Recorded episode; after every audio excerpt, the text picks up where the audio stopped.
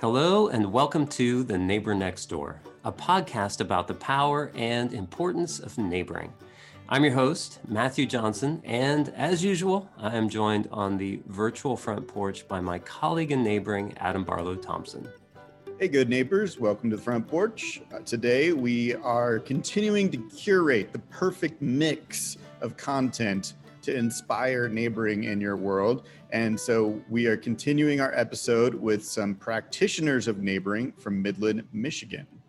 Yeah, so... Uh, Uh, recently, we were able to sit down with um, Maureen, who is the mayor of Midland, Michigan, um, as well as Alysia, um, who is part of um, the Midland Community Foundation.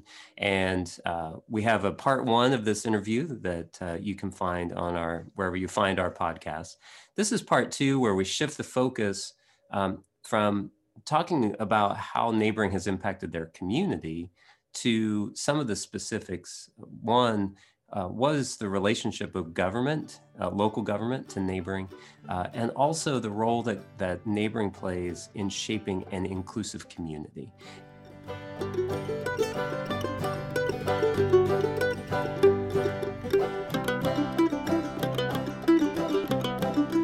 I guess I'm wondering, and I'm, so you said it started in twenty eleven, so, okay, so nine years.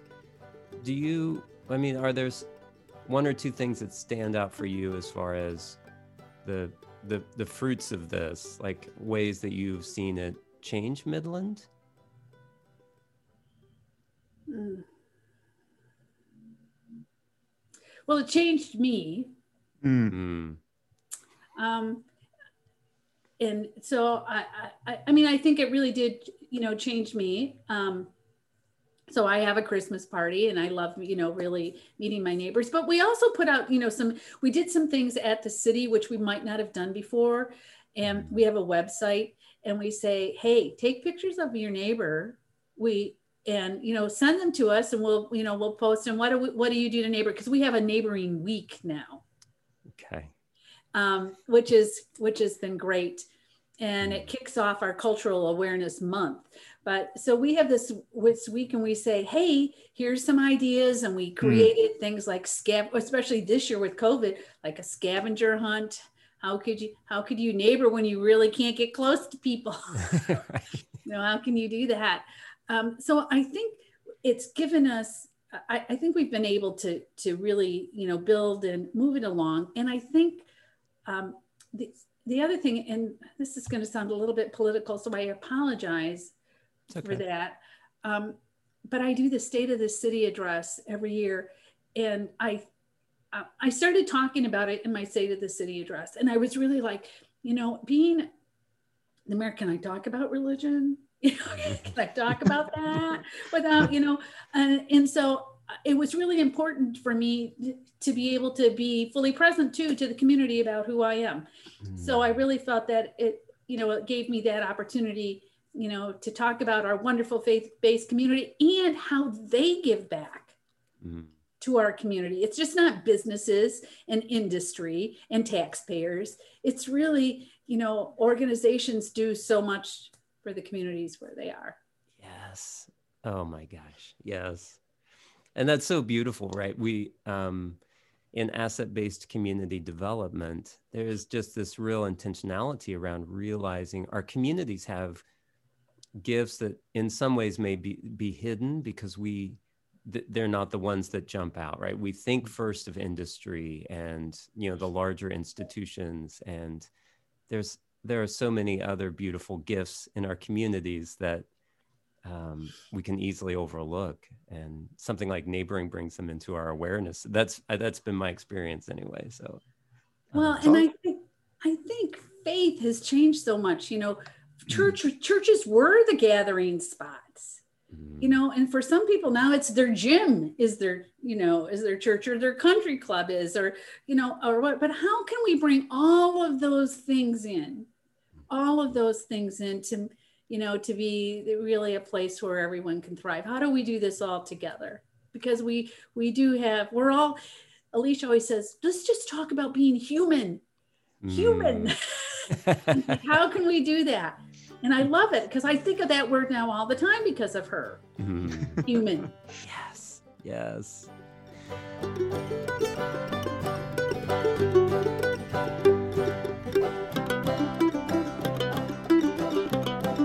Well, I was just curious because one of the things we often talk about too is that you, it's difficult for institutions to lead neighboring efforts because the minute that people start to feel like it's top down, um, then it's like, well, okay, the mayor wants me to neighbor, but like, I don't want to care about that. But you guys seem to help uh, precipitate this movement without um, like, I guess, micromanaging it or like a lot, like meddling with it too much that it felt like some kind of top down thing. I wondered if you had any insights on that. Sure. Yeah. I mean, and I think just to kind of explain why I'm even sitting here, because as Maureen talks um, with, with both of you and, and today, I mean, she's really sharing like some, some deep history of the concept of neighboring within our community. And I don't have that, but what I, I do get the opportunity to do is work with our Cultural Awareness Coalition within our community of Midland. And that's Maureen and I, one of the ways we connect is we are a part of this coalition together. And that Cultural Awareness Coalition is um, an initiative of My Place of Employment, which is our, our Midland Area Community Foundation. But it is not led by the Midland Area Community Foundation. It is a collective group of humans who come together around the energy of building a more inclusive community for all people. You have a heartbeat, you have a place to feel included, and, and you have a place to feel a sense of belonging. And so as we really are working to kind of figure out as a Cultural Awareness Coalition, like, where do we fit? We are not a, a leader of a top-down initiative, as opposed to how do we come alongside of people, come alongside of entities, of sectors, and just say, here's who we are, like, join us, join us in this effort for inclusion. And I think that that's really where this piece of mobilized movement came from. Um, within this reinsurgence of Neighboring Week in our community. Um, it's not about Cultural Awareness Coalition saying, we've got it all figured out and let us come and tell you what to do, or like micromanage your um, activities or, or the way in which you choose to engage in Neighboring Week. No, we say, here's Neighboring Week. Let's talk about it. Let's all like have this collective buy-in that it's so much bigger than one organization, one person, one entity. And it's like, until we're really able to just have some of those raw dialogues, like it becomes an act and not like a sense of internal movement, if you will. And that's really what it felt like this year, is that we were mobilizing a movement, not, we weren't leading it. We were, we were coming alongside and just providing support and continued empowerment to it. Right. If it belong, if it belonged mm-hmm. to me, or just to the churches, when I'm in, o- when I'm no longer in office, it would go away. It would go away. And for us, it was so. It's so important that it becomes part of our culture and who we are. And you know, um, I always say, you know, we want to work to develop an approach that will build well-being, helping residents become citizens, enhance community connections, and be a more welcoming place for diverse populations. So when we can be outward focused, because it isn't about me, it's not about individual pastors and what they what they're doing. It is just about who we are. It's about who we are and the kind of community that we want to be. And at the end of the day, it is us that get to help create that. It's just not one person. And so it's like, how can we help one another do that? It's it's it's just like, hopefully, you know, twenty some years from now or one hundred years from now, people will say, well, you know, they did that neighboring thing. Can you imagine that? Why did they think it was so hard? You know? That is great. Yes. You guys nailed that. Thank you. I'm so glad that you I asked that question, because you both just like answered it exactly. No like pressure though, right? Gee. Right. It would have been really disappointing if you'd be like, oh yeah, it's ours and we own it and we just make sure everybody does what we ask them to. Yeah. And everybody, it's so creative what people do. It's so fun, you know, I mean, because right. everybody does different things. You know, some people show movies in their backyard and invite the neighbors to come over. And of course, kids help make those things happen because parents get a little, you know, like whimsical and think back to their youth and say, oh, let me, let's try this.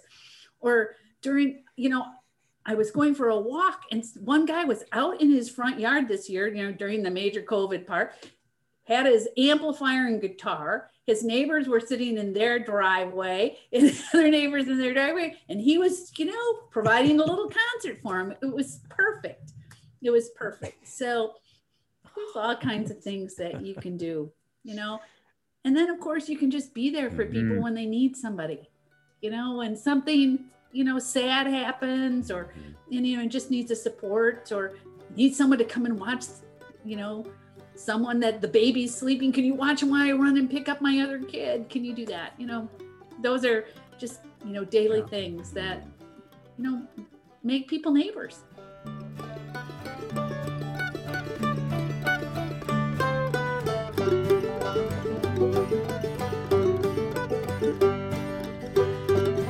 So I, I want to see if we can dig in some more to, to the inclusion component. And Alysia, the, the work that you all are doing um, around that. I mean, I think uh, for me, I'm really, I, it's, this is kind of a growing edge. Like I, I've, and, and you're, I think helping put, put words to something that I have felt, and we've talked about here in Wichita some, you know, how, how do we, um, you know, we have a desire to, to be part of an inclusive community. And so I, yeah, I do want to hear more. I mean, even just stories as far as how that work has gone and what the response has been and, and what you've discovered. Yeah. And, and again, I think there's no better tie-in for inclusion than to this sense of what does neighboring mean? And like, how are we being neighbors to one another and whatever scope in which we identify our, our community and our, our physical neighbors, our emotional neighbors. But I guess the first and foremost piece is that we as a collective whole of Cultural Awareness Coalition in our community, we also have to have the vulnerability to show up and say, we don't always get it right. We, we probably miss the mark on inclusion more than we, we hit it. And, and that isn't a, a um, acknowledgement of failure at all, but it's an acknowledgement that we're able to kind of just sit in the, the crappiness of things or sit in the mistakes of things and think about, okay, how do we work to build, build better or, or do different? And I think that's the piece that our Cultural Awareness Coalition plays. And in this whole uh, space of inclusion, it's not one organization represented or one people group, as opposed to it is a whole ton of people with a whole ton of diversity coming together to say, how do we make people in our community? We have over eighty thousand people who live in the city and county and the collective whole of Midland County. How do we reach those people to, to support the narrative that you belong, that you have a place here? And that isn't going to happen just simply because of where they live or who their neighbors are, but it's going to come in the micro moments that people experience their community through. And so if we can create a sense of neighboring to be a, a component of those micro moments, all we're doing is infusing this inclusion into this, again, the broader sense of our uh, community belonging and, and community um, inclusion efforts. I don't know if that makes any sense or if that's like way too in the clouds and not tangible. I mean, I want to say it's totally, it totally makes sense. Adam is, is the better barometer because I'm a very abstract person. So I don't yeah. know. Matt I think... lives in, Matt lives yeah. in the cloud. So it makes perfect sense for him. Well, give us, give us the tangible side. Like, what does it mean? Like, what do you yeah, guys do? So, Um, you know, as again, as we think about it in the scope of neighboring, right? Like Maureen has touched on, we have identified that we are going to spend one super intentional week every year and, and highlight and, and drive home this um, idea of, of neighboring. Because I think, again, there's this belief that if we can start building this shared language around neighboring really intentionally one week, it doesn't mean that that's going to hit eighty thousand people, but it does mean that during that week, we have different sectors of our community, different people within our community come together and have this like shared energy around like intentional neighboring. We have to believe that that's going to kind of grow that ripple effect to have lasting impact throughout mm-hmm. the year. And so again, I think one of the beautiful pieces is that as a Cultural Awareness Coalition, Maureen and myself and a few others on that coalition, we came together and said, we don't want to own this. We want to be a catalyst for this. We want to be able to spark energy and interest, and then, you know, not necessarily say we have to be the ones to lead it. So we allow that autonomy to be up to the different organizations. And I think that was really amazing. And I wasn't even anticipating the amount of um, buy-in that organizations were going to have in this whole sense of like building an inclusive community through neighboring. We had open forums where, um, again, I think because of COVID nineteen, we were forced to have a bit of a, a pivoting where we no longer could host any sort of in-person forums. We did all virtual forums with our, our various community stakeholders, from an interested community member to um, the leader of a school district within our community, and, and had this shared conversation around, let us give you some language around neighboring. Let us give you some shared um, awareness of what inclusion means and what the, the concept of neighboring means, but then like, let's have you run with it. And let's have some brainstorming around, what does neighboring mean, week mean for this school district? What does neighboring week mean for this um, retirement home? What does neighboring week mean for the city or the county? And just really had this like shared dialogue, but again, around like a hub of our, our um, inclusion efforts and developing a sense of belonging. Wow, such great insights. Um, so I, I wanna thank Maureen Donker, the mayor of Midland, Michigan, as well as Alysia Christy, the director of community impact at the Midland Area Community Foundation, uh, for giving us their time and, and sharing their work and their insights. Uh, and thank you all for uh, joining us on this front porch conversation. Um, yeah, I don't know about you, but I'm definitely tempted to move to Midland. Or at least visit, right? I mean, it sounds like an amazing place. So, and I want to end by just echoing the words that Alysia shared uh, at the end of the interview. Uh, I, I'm so inspired by that statement. Let's take this language of neighboring and inclusion, and let's run with it, right? Let's let's look at neighboring and inclusion. Um, let's build those relationships so that with our neighbors, we can have a shared sense of belonging. Uh, that's such a beautiful vision to move towards, and hopefully inspires you as it inspires me uh, to try to be a better neighbor. So, so again, thank you for listening um, to The Neighbor Next Door. This is a production of The Neighboring Movement. You can learn more about our work by visiting w w w dot neighboring movement dot org, and there you can find uh, neighboring tips, our blog, and other resources. Our podcast team includes Adam and I, of course, but also Christopher Swanson and Jenna Moody, who does our editing work. So thank you, team. Um, and the music that you hear in the background is none other than Brutal Bear. All right, friends, thanks for listening. And until next time, happy neighboring.